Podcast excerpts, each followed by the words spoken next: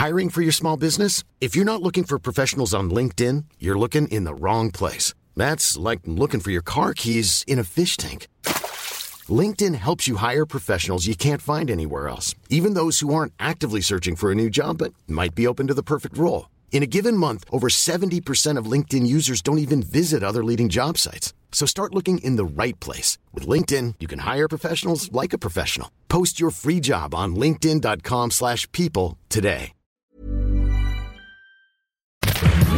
Minute Papillon. Bonjour, c'est Anne-Laetitia Béraud. Bienvenue dans Minute Papillon, le podcast d'actualité de 20 minutes. Aujourd'hui, on parle de l'application Stop Covid, déployée début juin sur la base du volontariat. Elle vise à enrayer la propagation du Covid-19 en traçant numériquement les utilisateurs, en alertant les personnes contacts des malades.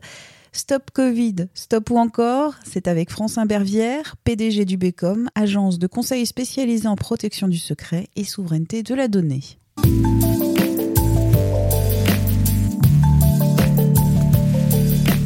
Ses défenseurs la jugent utile. Ses détracteurs estiment qu'elle est liberticide? L'application Stop Covid, destinée à tracer les malades du nouveau coronavirus, divise fortement. Le gouvernement insiste notamment sur la qualité d'un projet franco-français. Il loue le secret des données recueillies de cet outil qui utilise la fonction Bluetooth et non la géolocalisation.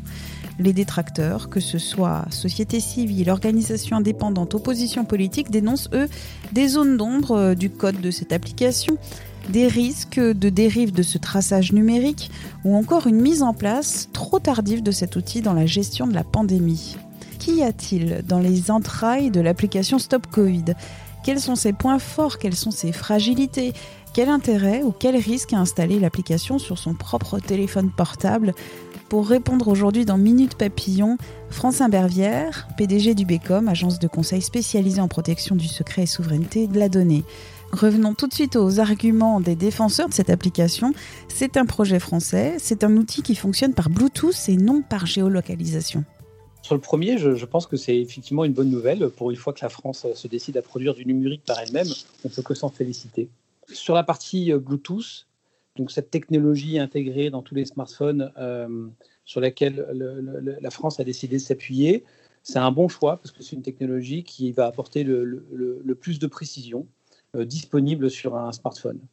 En contrepartie, je ne crois pas que cette technologie telle qu'elle a été choisie par, euh, euh, la France, en se détachant complètement des API qui étaient proposés par Apple et Google. Les API, ce sont des, petits euh, programmes qui permettent d'interconnecter un logiciel que l'on développerait spécialement pour un Android ou pour un iPhone et qui permettrait de s'interfacer avec l'ensemble de la technologie du terminal.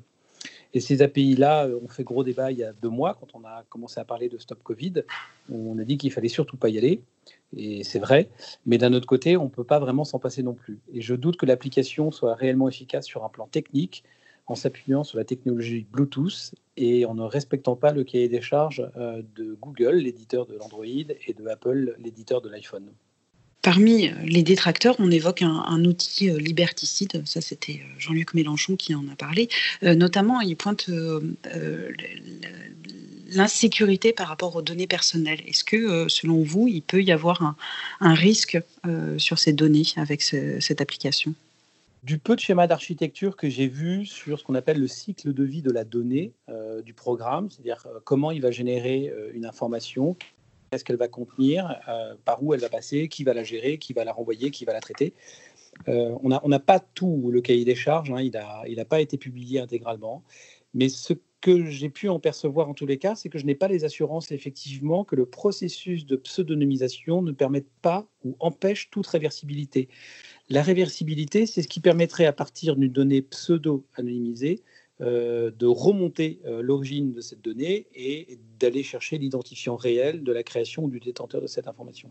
Et à ce moment-là, donc, on retrouve la donnée personnelle, celle que l'on souhaite tant cacher et anonymiser pour que justement on puisse préserver les libertés individuelles.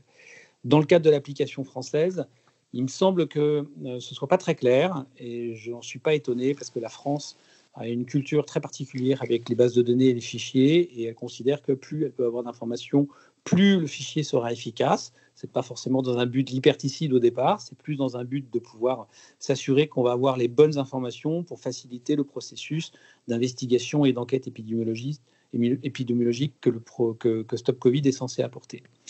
Euh, voilà, donc je crois que c'est pas border. Il y a en Suisse, par exemple, et en Finlande, ils ont utilisé les API d'Apple, mais ils ont trouvé un moyen euh, d'anonymiser le système d'une telle manière que la réversibilité n'est pas possible.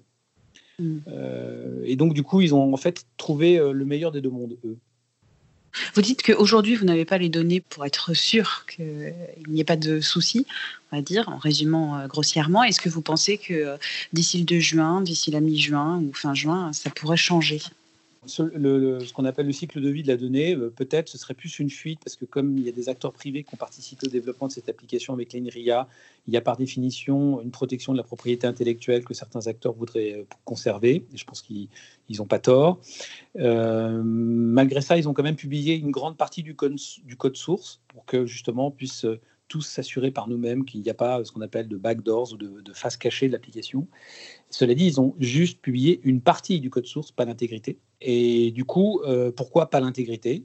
Peut-être pour préserver la propriété intellectuelle, ça c'est un bon argument.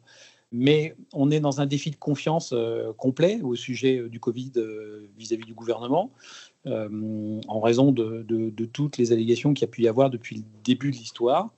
Et du coup, bah forcément, on n'est pas non plus très en confiance euh, avec ce processus. Et puis la France a une culture euh, très particulière face à ses libertés. Donc tout ce qui peut, d'une manière directe ou indirecte, euh, l'impacter, bah forcément, il y a des réactions. Je pense que c'est bien normal. Et il en faut d'ailleurs. D'autres détracteurs politiques, comme la socialiste Cécile Unterheimer ou le chef de file des Républicains Damien Abad, jugent que cette application, elle arrive trop tard je ne suis pas un spécialiste de sujet, mais en tout cas, tous les épidémiologistes disaient il y a plus de deux mois et demi, euh, aussi bien les enquêteurs santé de l'ARS que les, euh, les, investigateurs de l'OMS, cette application n'a de sens que si au moins 60 à 65% de la population, dans sa totalité, des 65% euh, la détiennent. Ce qui est technologiquement impossible en France, parce qu'on a à peine 75% de la population qui a un smartphone. Et dans ces 75%, on va considérer qu'il y a à peu près 25 ou 30% euh, des personnes qui sont éligibles à cette application. Parce qu'il y a des vieux smartphones qui ne vont pas être compatibles, etc., etc. Donc, de toutes les façons, pour le moment, si tous ceux qui voudraient l'installer l'installent, ça représentera une fraction de la, population. Et c'est trop tard à un deuxième titre, c'est que l'épidémie est en train de, chuter, euh, littéralement. Bonne nouvelle et mauvaise nouvelle à la fois, c'est que si jamais on devait avoir euh, un nouveau pic de pandémie, peut-être à cet automne ou à cet hiver, eh bien, si, l'application est déjà installée sur les smartphones, là, ce sera extrêmement utile, effectivement, pour euh, euh, avoir une vraie efficacité d'empêcher une montée euh, d'épidémie. C'est ce qui s'est passé en Chine sur les reprises, c'est ce qui s'est passé à Singapour également. et ça, ça a plutôt bien marché. Donc, l'application déployée trop tard, ça fait un effet bœuf. En revanche, pas mal d'utilisateurs avaient oublié qu'ils l'avaient installé. Et puis, quand il y a eu un pic qui est reparti, on a pu le contrôler tout de suite. Donc là, elle a une réelle efficacité. Dans les organisations, euh, et structures et associations, euh, il y a des voix qui sont discordantes. La CNIL, donc la Commission nationale informatique et liberté, euh, s'est prononcée favorablement avec des réserves. Vous, vous me disiez, c'est normal. Oui, parce que la CNIL est une instance dont le président est un haut fonctionnaire nommé par le gouvernement et son indépendance euh, est aujourd'hui euh, absolument plus euh, démontrée. La CNIL n'a pas fait grand-chose depuis un bon moment. Hein. C'est assez rare qu'elle donne des avis, donc on, peut être content que pour une fois, ils, nous sortent quelque chose. Depuis deux ans, ils sont très orientés sur la, réglementation la RGPD, son application. Et pour le reste, et en ce qui concerne les bases de données, il y a eu le, vol de données de la base de données Ariane du ministère des Affaires étrangères. C'est la liste de tous les expatriés français dans le monde qui a été intégralement pompée. Ça n'a pas du tout choqué la CNIL. Euh, d'autres associations forcément un peu plus indépendantes, peut-être avec des orientations politiques un peu plus euh, euh, libertaires, ont immédiatement réagi parce que le processus de conservation des données, c'est-à-dire qui va être détenteur du serveur qui va conserver la donnée ça, c'est une question qu'on a posée. Moi, je n'ai pas trouvé la réponse encore. Si c'est Orange, par exemple, qui est un opérateur privé, hein, aujourd'hui, qui va conserver cette donnée-là, euh, ça me crée un problème, moi personnellement, parce que Orange euh, a des interactions économiques euh, avec d'autres États dans le monde, dont les Américains. Et aujourd'hui, je n'ai aucune faculté d'audit qui me permette de m'assurer que la donnée Stop Covid qui me concernerait et qui pourrait être hébergée chez Orange, parce que c'est Orange qui a été choisi, soit totalement souveraine du coup. Et là, on en revient à votre question du début. Est-ce que l'application, c'est bien qu'elle soit souveraine? Oui, c'est absolument génial. Moi, je pense que c'est dommage qu'elle n'ait pas été européenne, pour le coup, ce qui avait été tenté il y a un mois et demi, mais tout le monde est finalement retourné dans ses tranchées. Parce que euh, pour tous ceux qui voyagent, euh, comme moi, il va falloir que si je veux adhérer à Stop Covid, que j'installe une application par pays que je visite. Et, euh, et ça, c'est malheureusement pas une bonne démonstration de l'efficacité de l'Europe telle qu'on souhaiterait la voir aujourd'hui. Et d'ailleurs, à titre personnel, vous installeriez Stop Covid ou pas? Non, absolument pas la, question euh, essentielle, c'est la question de confiance euh, entre euh, l'affaire des masques, la chloroquine, les hôpitaux, la gestion des hôpitaux, etc. Il y, a, un défi qui est quand même assez important pour le gouvernement aujourd'hui, à essayer de, reconquérir la confiance des Français au regard de sa capacité à gérer, en tout cas, les services publics pour lesquels nous, nous sommes partie prenante ce qui se passe avec ces données-là, c'est qu'il n'y a pas écrit dans la loi. Je ne l'ai pas vu en tous les cas dans le projet. Hum. Euh, alors, il n'y aura pas de projet de loi parce que ça va être, ça va être, euh, ça va être signé par ordonnance.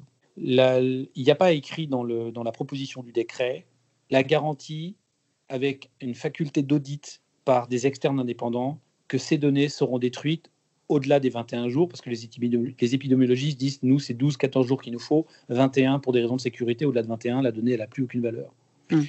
Et euh, on n'a pas cette, information-là. Si l'État pouvait nous garantir que la donnée est vraiment détruite, euh, je me sentirais un peu mieux. Euh, je n'ai aucune garantie. Et si j'étais l'État, eh ben, je ne la détruirais pas, moi, la donnée. Ah, pourquoi? Ben Non, parce que, alors justement, là, c'est propre à notre métier, mais la donnée, c'est du renseignement. Et le renseignement, c'est quelque chose qui est absolument indispensable au maintien de la souveraineté régalienne d'un État. C'est la première chose qui le protège. et, et l'État n'est pas en guerre contre ses citoyens. Mais euh, sait-on jamais Donc, par définition, si je ne suis pas euh, structurellement obligé de la détruire et que j'ai un moyen plus ou moins douteux de pouvoir la garder, ben, je m'en priverai pas, non.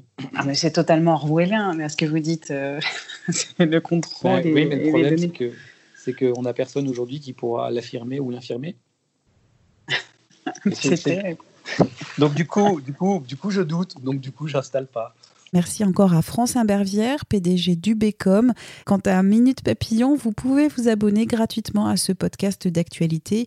Il est disponible sur toutes les plateformes d'écoute en ligne, que ce soit par exemple Apple Podcast, Google Podcast, Spotify, Deezer, Podcast Addict, Ico ou encore TukTak. Je vous souhaite un très bon week-end. On se retrouve très vite. Portez-vous bien.